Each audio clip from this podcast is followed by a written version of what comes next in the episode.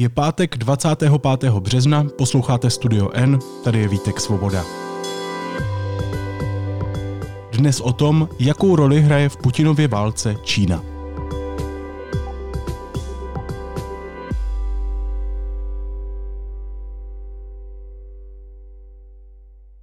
Celý svět sleduje, jak se z Ruska stává diktatura. Svoji roli ve válce na Ukrajině ale hraje i diktatura zavedená. Jak se k Putinově válce staví Čína? A co se jí nakonec nejvíc vyplatí? O tom si ve Studiu N budu povídat s redaktorkou ze zahraniční redakce Deníku N, Majdou Slezákovou. Ahoj, Majdo. Ahoj, díky za pozvání.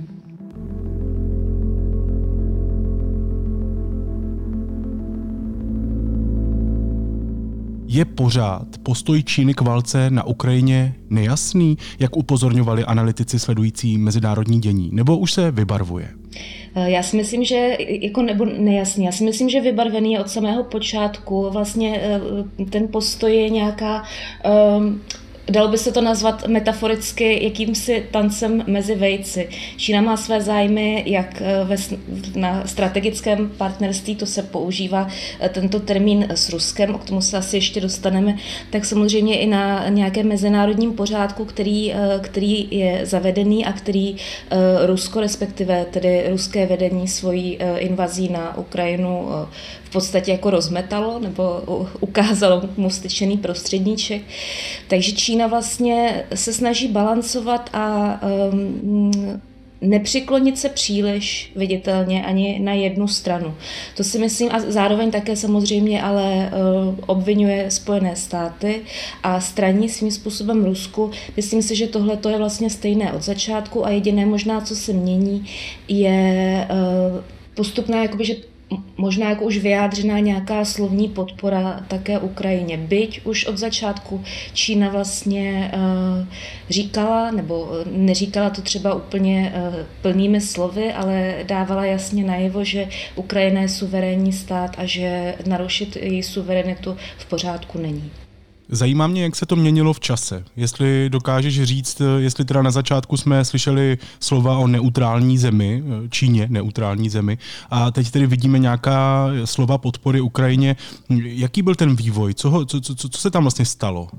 No, ono se zprvu asi stalo to, co myslím v Pekingu, co se asi stalo i v Moskvě, a to to, že samozřejmě se můžeme jenom dohadovat, do jaké míry čínské vedení o plánu Vladimira Putina vtrhnout na Ukrajinu vědělo.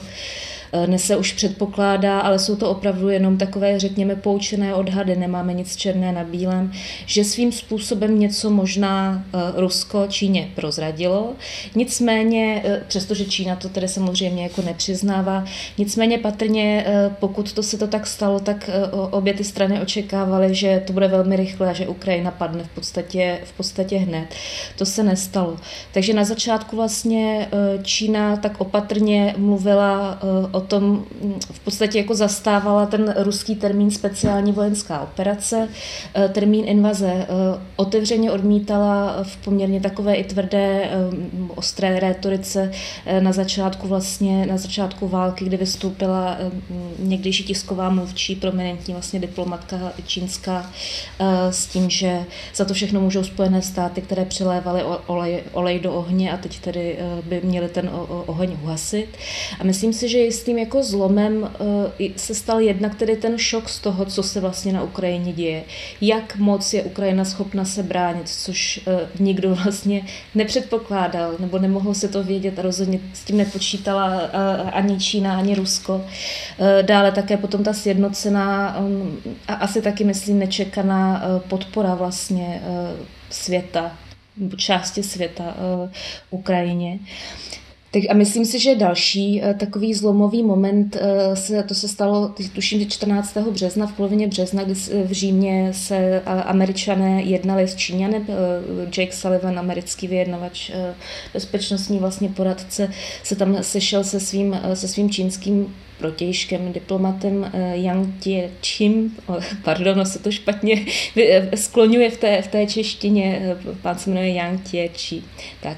A ten, ten rozhovor trval, nebo to jednání, přes sedm hodin, to je, je velice vlastně jako neobvyklé. A hned den na to se čínský velvyslanec poprvé vlastně sešel s ukrajinskou stranou a ten tón, tón jako otevřeně vlastně měl setkání. Ten tón vlastně se trošku změnil, začal se víc objevovat i v čínských médiích, zpravodajství z Ukrajiny, například čínská televize C G T N, což je taková, ale velice zjednodušeně řečeno. Stejně tak jako se velice zjednodušeně říká, že Rusko a Čína jsou, jsou vlastně diktatury a drží kvůli tomu, potáhnou za jeden provaz, tak samozřejmě na jednu stranu je to pravda, ale obě ty diktatury jsou úplně jiné vlastně ve své podstatě, nebo hodně jiné. Tak stejně tak vlastně se říká, že C G T N je něco jako čínská Russia Today, je to zkrátka mezinárodní televize nebo čín, či, televize z, z čínské produkce, která vysílá v angličtině a tam už se objevují jako fotky, záběry z, z rozbombardovaných ukrajinských měst a podobně. Na druhou stranu potom jsou zase protipóly, kdy čínský ministr, pardon, čín, mluvčí čínského ministerstva zahraničí sdílí na svém Twitteru takovou tu až fantaskní zprávu údajnou, tedy o tom, že se vyrábí na území Ukrajiny nějaké biologické zbraně a vycvičení ptáci na svých křídlech odnášejí do, do Ruska. Takže jsou tam vlastně oba, obě tyhle, tyhle polohy. Myslím si, že Čína prostě jako jenom vyčkává a snaží se, jak jsem říkala na začátku, žádné z těch vajec nerozšlápnout. Asi je to, myslím si, čím dál obtížnější pro ně, ale to neznamená, že ten postoj svůj bude nějak výrazně měnit, nebo že by se přiklonila na stranu západu a jeho spojenců v tom ostrém odsouzení Vladimira Putina a jeho kroku. To si myslím, že se stoprocentně nestane. O cvičených ptácích jsem teda ještě neslyšel. Dobře, uh, pojďme dál. Podle čeho se Čína rozhoduje? Zajímá mě, jaký faktor je tam ten rozhodující. Jaké má v tomhletom celém konfliktu, v téhleté celé situaci zájmy? Někde jsem četla, kde to bylo naformulované velice přesně, jako ta věta, ale nepamatuju si její, její celkové znění, ale nicméně já s tím docela souzním, že vlastně v tomhle, co se děje a podle čeho se Čína rozhoduje, mnohem větší roli než Rusko. Hrají Spojené státy a vztah Číny a, a Američanů, vlastně či, vzájemný. A potom také samozřejmě ohledy na domácí situaci. Takže tohleto, tohleto je vlastně něco, co hraje velkou roli. Zároveň i to, že v Číně se chystá teď na podzim významný sjezd komunistické strany Číny, kde by se mělo volit nové vedení, byť samozřejmě strany, byť samozřejmě je jasné už teď, že v čele strany zůstane opět Si Ťin-pching. Myslím si, že faktor, nejdůležitější faktor, asi který, podle, kterého, podle kterého se Peking rozhoduje v tom, jak se postavit k Ukrajině a k té situaci, je právě jeho jeho vztah se Spojenými státy a to jeho, dejme tomu, partnerství s rozumu s Ruskem je vlastně trošku jakoby na druhé koli. Jak jsi říkala, pro čínského prezidenta Si Ťin-pchinga je tenhle rok významný, na podzim se uskuteční tenhle ten výroční sjezd komunistické strany. Já vlastně si neumím v hlavě spojit A a B, jak moc je důležité, co se děje na Ukrajině, jak se k tomu Čína postaví ve vztahu právě s tou domácí politickou situací. Čím, čím je to významné spolu? Já si myslím, že v, tom, v té domácí politické situaci hraje uh, hlavní roli, bo jsou tam dvě hlavní věci. První je ekonomická situace, kdy vlastně se to vidělo teď, když bylo zasedání čínského, takzvaného čínského parlamentu a poradního shromáždění, a kde se mluvilo právě o kvotách nových stanovených na růst ekonomiky. Loni čínská ekonomika, nebo poslední číslo, co jsem viděla, co rostla o osm celá osm procenta. Ono se to řídí podle růstu H D P. To je v Číně hlavní kritérium, ale tento vysoký růst byl daný pouze tím, že předtím ta ekonomika byla kvůli covidu velice zpomalená. Teď vlastně se stanovili pro tenhle ten rok pět celá pět procenta růstu. A um, ekonomická situace a vlastně obavy z toho, co se, co se bude dít, jak, jakým způsobem Čína vlastně si zajistí třeba potravinovou soběstačnost. To je vlastně, to je vlastně téma, které teď velmi rezonuje i právě třeba v Si Ťin-pchingových projevech nebo myšlenkách, které zveřejňují média stranická. tak tohleto, nebo energetika například. Teď jsem psala, tenhle ten týden jsem psala článek o tom, jak vlastně navzdory všem zeleným závazkům čínským významně stoupá, je posilována těžba uhlí, dál potom ekonomické dopady jako vlastně sankcí a tedy tohleto všechno, protože Čína vlastně v tom, v, když se bavíme o mezinárodním pořádku, tak se tedy nebavíme pouze o, o nějakých jako mezinárodních pravidlech, institucích jako O S N a podobně, ale také o globálním trhu, kde ona je prostě velice pevně jako zakořeněná a e, i samozřejmě jsme to třeba viděli předtím, když byly vyhlášeny sankce po ruském zabrání Krymu a vlastně podnícení teda války na Donbase, tak Čína vlastně dodržovala větší část těch sankcí. Jo. Ne, ne, nebylo to tak, že samozřejmě se nacházejí různé cestičky, ale například čínské podnikatelské prostředí nemá vůbec žádný zájem na tom, aby on vlastně, když jenom zůstaneme u těch čísel, tak jestli se nepletu, tak Čína sice je, myslím, největším obchodním partnerem Ruska a mluví se často o tom, že mají mezi sebou ty vazby, že, že Číňané tam nakupují vlastně uhlí a, a další vlastně komodity, ale ten trh s Ruskem je, nebo objem toho, toho obchodu s Ruskem je, myslím, že sedmkrát jako nižší, než když se spojí vlastně americký a evropský trh pro Čínu, takže to není tak jako významné. Takže tohle to je jedna věc, vlastně ta nejistota, ty obavy z toho, co se bude vlastně dít dál a snaha Číny nějakým způsobem si na tom zajistit, jako co se dá, co se týče nějaké, nějakých materiálních věcí a pak je tady samozřejmě taky otázka Tajvanu, kdy dejme tomu, že jak z toho vlastně, co se teď děje na Ukrajině, tak třeba i z toho, jakým způsobem fungují teď sankce vůči Rusku. A jak se ukazuje, jak moc jako mohou být drtivé, když je ten zájem, tak i z tady toho se vlastně Čína může nějak poučit a zapracovat to třeba v budoucnu do nějaké své strategie vůči Tajvanu.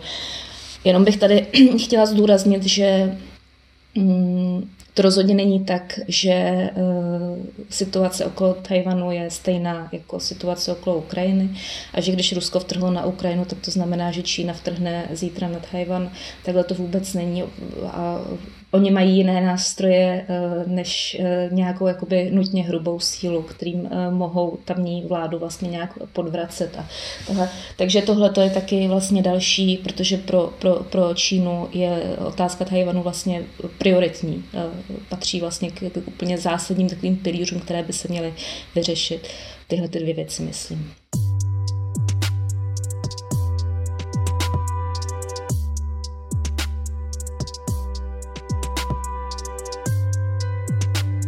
Další faktor, který jsi zmínila, je právě vztah se Západem. Spojené státy s Evropskou unií, nebo respektive Západ jako takový, se právě teď domlouvá na nějaké společné strategii vůči Číně, pokud by podpořila Rusko, ať už jakkoliv. Jak moc potřebuje a chce Čína se Západem vycházet? A zajímá mě, jaké vlastně teď máme vztahy jako Západ s Čínou? No, na tu druhou otázku existuje složitá a jednoduchá odpověď. Já se spokojím s tou jednoduchou, protože bychom tady jinak mohli sedět třeba i tři dny. Vztahy jsou komplikované a jsou, jsou čím dál komplikovanější a posledních třeba, jenom tak dejme tomu pět let, procházejí krizí, bych řekla. Zejména tedy vztahy diplomatické, vztahy, vztahy politické, ty vztahy ekonomické stále ještě fungují poměrně dobře, i když jako drhnou.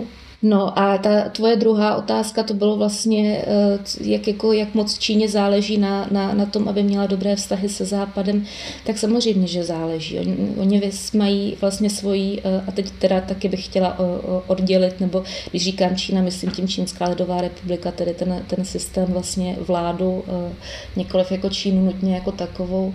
A nicméně tedy vedení, vedení Číny, komunistická strana Číny vládní, má vlastně další jako takový velký cíl a to je, aby se z Číny do roku dva tisíce padesát, to je přiznaný ideologický jako ideologický cíl, aby se z Číny stala světová velmoc, ideálně jakoby první světová velmoc, no ale do té doby, ale to neznamená, že by, že by jako nutně musela stát jako izolovaně a být jako nade, nade všemi, aby se všichni před ní nějak jako plazili v prachu, ona potřebuje, aby ten svět okolo ní taky nějak jako fungoval a vztahy se Západem ale zejména tedy vztah se Spojenými státy, ale třeba je, co se týče jako ekonomiky, tak zejména, tak vztah s Evropou je pro Čínu naprosto klíčový a rozhodně minimálně stejně důležitý, ale já bych se nebála říct, že ještě mnohem důležitější než tak s Ruskem vlastně, který je opravdu jako, ten je utilitární, to tedy musí zaznít, jo, že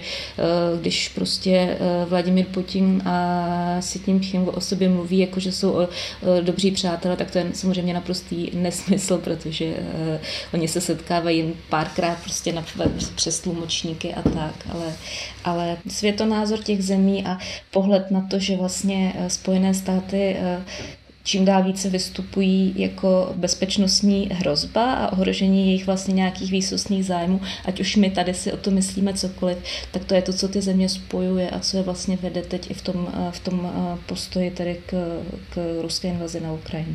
Ke vztahu Ruska a Číny se dostaneme hned.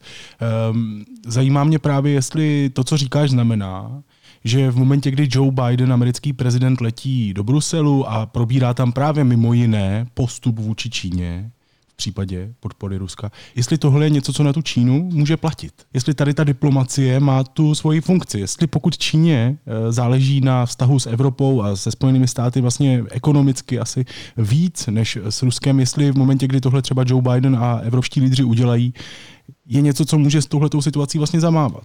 Hmm. No, tam vlastně i ty vztahy, já možná jsem to, tu ekonomiku jako zdůrazňovala až moc, když to teď poslouchám, no vlastně tam se jedná i o nějaké strategické, jako strategické vlastně postoje, možná i nějaké ideologické, i když tam teda ta, nebo určitě ideologické a, a, a tak není to jenom o té ekonomice, zejména teda ve vztahu se spojenými, se spojenými státy. To, co se děje samozřejmě, že jako na Čínu nějakým způsobem dopadá. Já si myslím, že bych asi měla připomenout, co se stalo právě těsně předtím, než Jake Sullivan odjel do Říma, kdy vlastně se objevily v, v amerických novinách informace o tom, které byly teda založené jako citované ze, vlastně ze zdrojů jako amerických tajných služeb, že Rusko údajně, nebo údajně, prostě oni to tak podávali, že to ty zpravodajské služby zjistily, že požádalo Čínu o vojenskou pomoc. Což jako je něco, co okamžitě vlastně nebo brzy poté, rychle poté popřel čínský velvyslanec ve Spojených státech Qin Gang, který vydal takový jako velký prostě článek, kde, kde napsal, že to je nesmysl, že to je dezinformace. Tady se můžeme samozřejmě jenom dohadovat taky, jak, jakým způsobem to, to fungovalo, jak moc jsou ty informace ověřené. Samozřejmě nemůžeme do nich vidět, jsou to zpravodajské informace, jo, a prostě, ale uh, podle toho, co třeba vím a co jsem si tak jako četla a uh, zajímala se o to právě, protože mě samotné to přišlo jako poměrně nepravděpodobné, tak, uh, tak uh, i vlastně v těch odborných kruzích panovala ohledně toho velká skepse, že by to byla pravda a že spíš, uh, že spíš to je tedy nějaký jako nástroj, jakým způsobem vlastně se připravit uh, ať už z jakýchkoliv důvodů půjdu pro, to, pro ta jednání v tom Římě. Pak taky samozřejmě vidíme, to už jsem říkala, co se stalo, jako to, ta, ta, to jednání Číny s Ukrajinou a podobně. Uh, takže si myslím, že, že, že vše, všechno má samozřejmě svůj vliv a, a diplomacie má svůj velký vliv a tady jenom ale otázka, co, co by třeba zmohla Čína. Narazila jsem už taky na to, uh, na nějaké vlastně spekulace nebo odhady, že uh, není vůbec vyloučeno, že uh, Číňané, uh, aspoň z části, za, v zákulisí někde za zavřenými dveřmi, jako Rusy trošku poňoukají, aby se z té uh, břečky na Ukrajině jako pokud možno co nejdříve vyvlékli. Čína vlastně ví, že ať to dopadne jakkoliv, nějak to jako dopadne, ona by ráda, aby to, aspoň si myslím tedy já, aby to hlavně už skončilo. Tohle to není situace, která by, která by jako Číně vyhovovala, co se, co se, co se děje na, na, na Ukrajině, co tam vlastně Rusko páchá. A, ale jestli, jestli vlastně ona má ve svých, protože to je další věc, což se mluví často o tom, myslím si, že Ukrajinci jako vyzvali k tomu Čínu, eh, jejich ministra zahraničí eh, Kuleba, eh, aby se stala jakousi mí, mírotvůrkyní vzhledem ke svému vlivu na Rusko, aby prostě třeba pomáhala zprostředkovat mírové rozhovory. Ale to je spíš taky taková vzletná, jakoby, nebo jsou taková vzletná slova, vlastně ta realita je potom jiná, jestli by vůbec Čín, Číně by to asi jako lichotilo její nějaké i pověsti se ocitnout v takovéto roli a otázka, jestli vůbec na to jako kapacitně má, jestli by vůbec třeba jako někdo v tomhletom poslouchal. A další věc, jak, velkou, jak velký vliv ona vlastně může mít jako na, na vedení jako Ruska, na Vladimira Putina, který zjevně, Bůh ví co taky, jestli tedy si Ťin-pchingovi něco na, na, v tom únoru řekl, nebo jestli se nějak prostě přes armádní kanály, protože čínská a ruská armáda jsou docela jako v kontaktu, jestli se tam něco doneslo, těžko říct, ale nezapomeňme, že Vladimír Putin je mistr nejrůznějších věcí, včetně pozování na medvědu, ale teď jako žertuju, ale je to taky mistr lži a je možné, že, že třeba si taky tu pravdu nějak nebo ty své záměry nějak kreativně přikrášlil. Přeceňuje se, myslím, vliv Ruska na Čínu a vliv Číny na Rusko, že, že by jako to mohlo nějak tu válku vlastně zvrátit. To je můj teda osobní názor.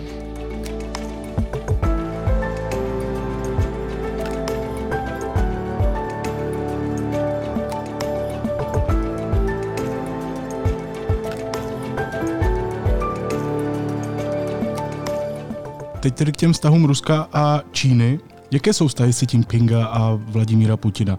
On čínský velvyslanec ve Spojených státech Qin Gang, jestli to čtu správně, doufám, že ano, před pár dny, jestli včera předevčírem, uvedl, že přátelství těchto dvou diktátorů, a to cituji, má své meze. Je to tedy jenom jakési racionální spojenectví vůdců dvou velmocí?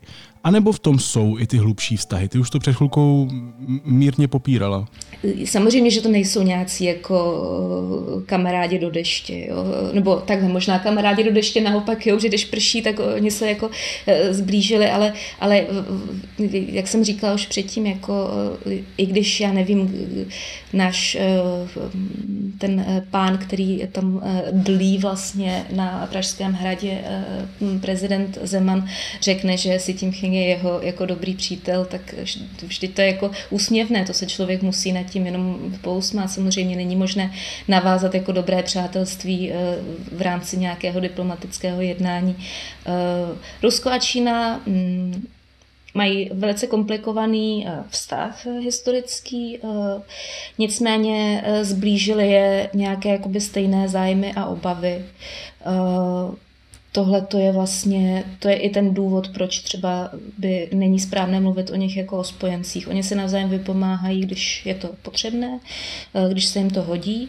A teď se jim hodí, protože, jak už jsem řekla, spojuje nějaký, nějaký um, postoj uh, obavy, ať už legitimní nebo ne, o tom bychom se mohli bavit dlouho, uh, z, z mezinárodního pořádku, který řídí Spojené státy.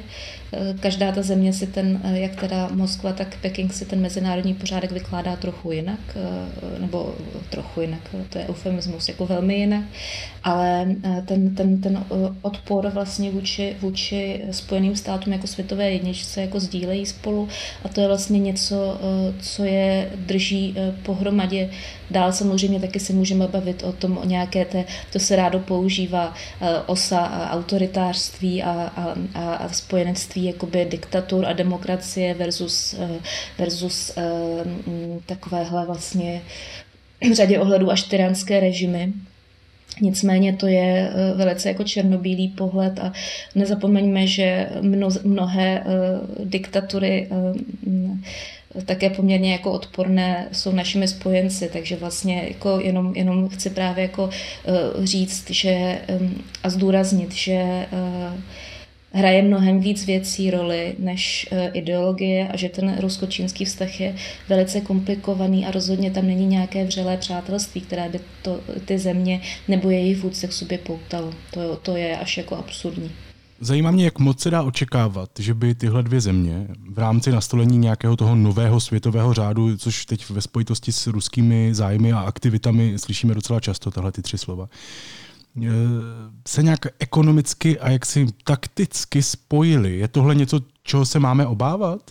No tak uh, osobně se obávám vlastně téměř všeho, co se teď vlastně z poslední, poslední týdny děje a patrně ještě bude dít. Uh, z Ruska uh, jsem... nebo z, z Ruska, takhle, z tamního systému, který tam vládne, jsem měla obavy vždycky stejně jako, jako z, z toho čínského, z toho možná jako ještě, nebo možná určitě vlastně ještě víc. Uh, ale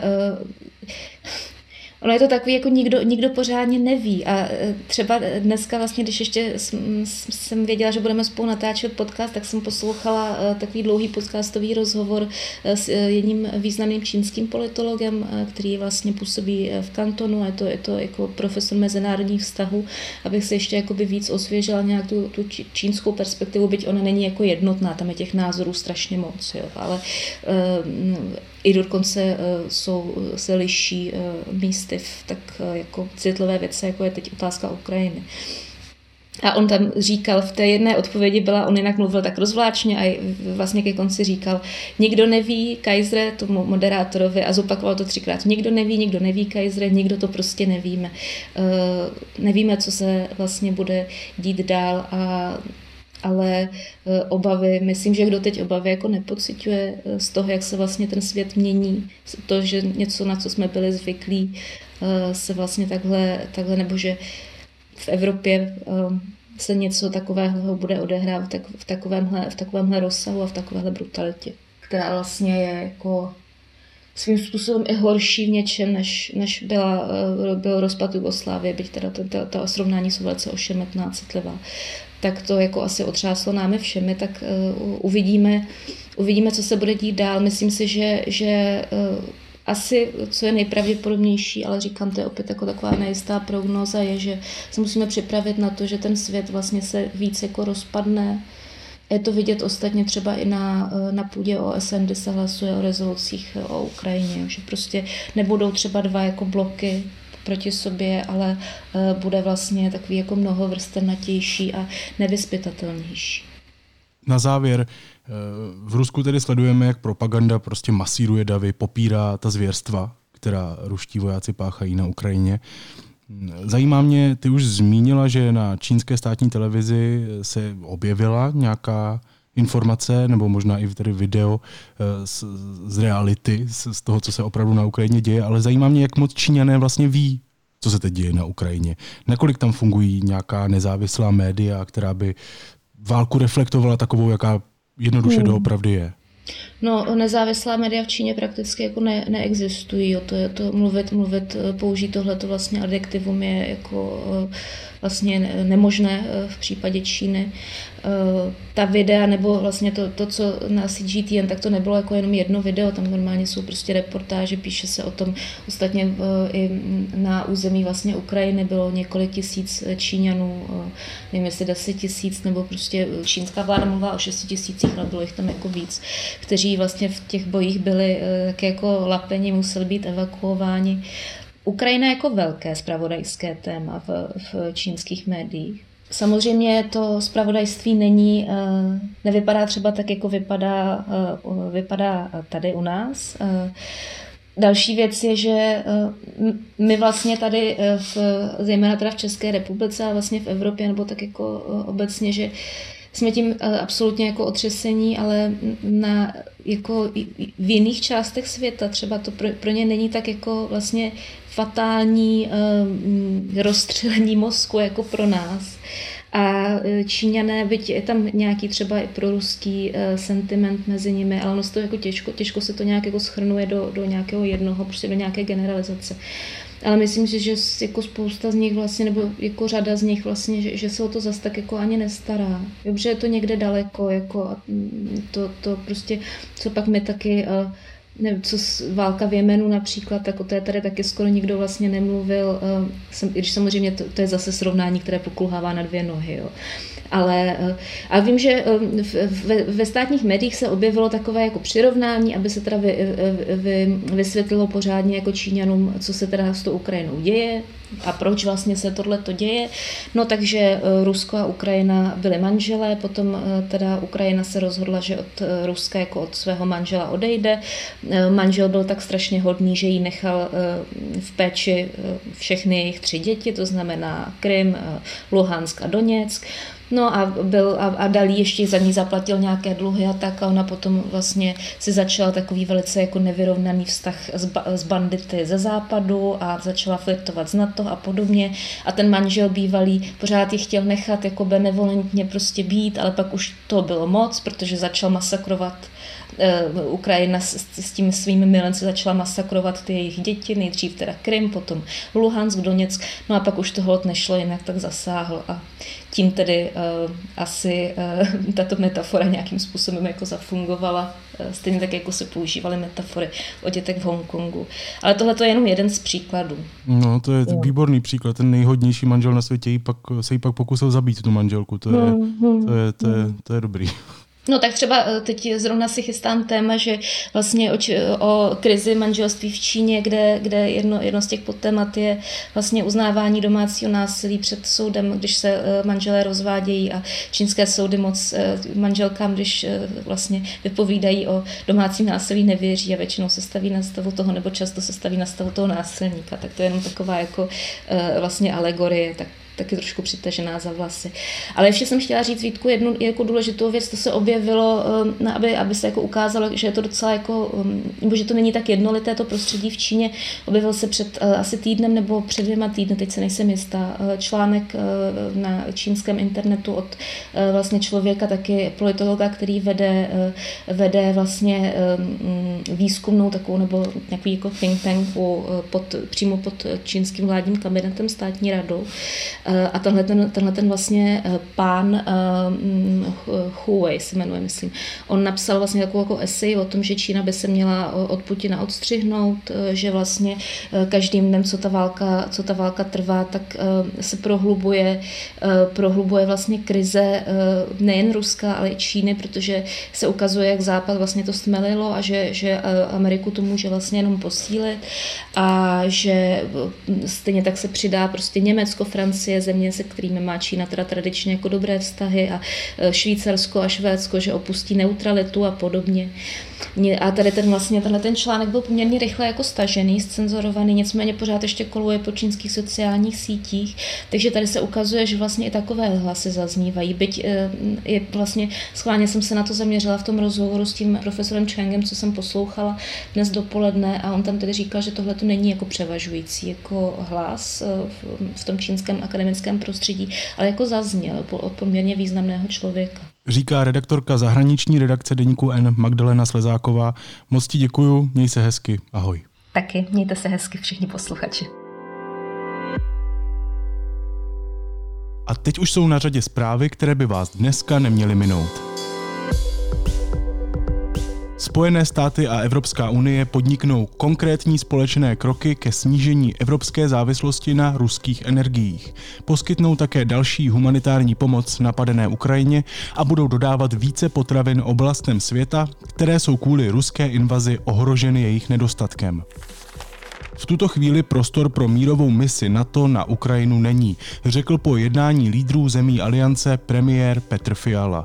Lídři se ale dohodli na výrazném posílení aliančních sil na východě.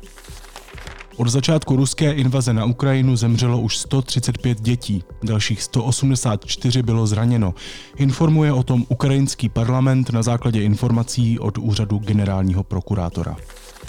Odborníci na kyberbezpečnost z Británie a Spojených států odhalili zapojení ruské tajné služby F S B do řady útoků na kritickou infrastrukturu v roce dva tisíce sedmnáct. Cílem byla například jaderná elektrárna v Kansasu nebo petrochemický závod v Saudské Arábii. Informovala o tom britská vláda. A šéf hnutí ANO Andrej Babiš obvinil vládu i pražského primátora, že místo, aby sehnali byty pro lidi s postižením a samoživitelky, dávají je uprchlíkům. Konkrétně jim vyčetl nemovitosti v centru Prahy, které ovšem dříve obývaly členky jeho kabinetu.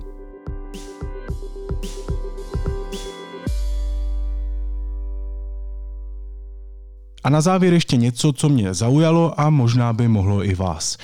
Mým dnešním tipem je film Nejhorší člověk na světě, což zdání klame není film o Vladimíru Putinovi, ale o tom, že hledat svoje místo na světě je normální, i když je vám kolem třiceti.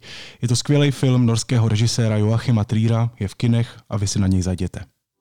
Naslyšenou v pondělí.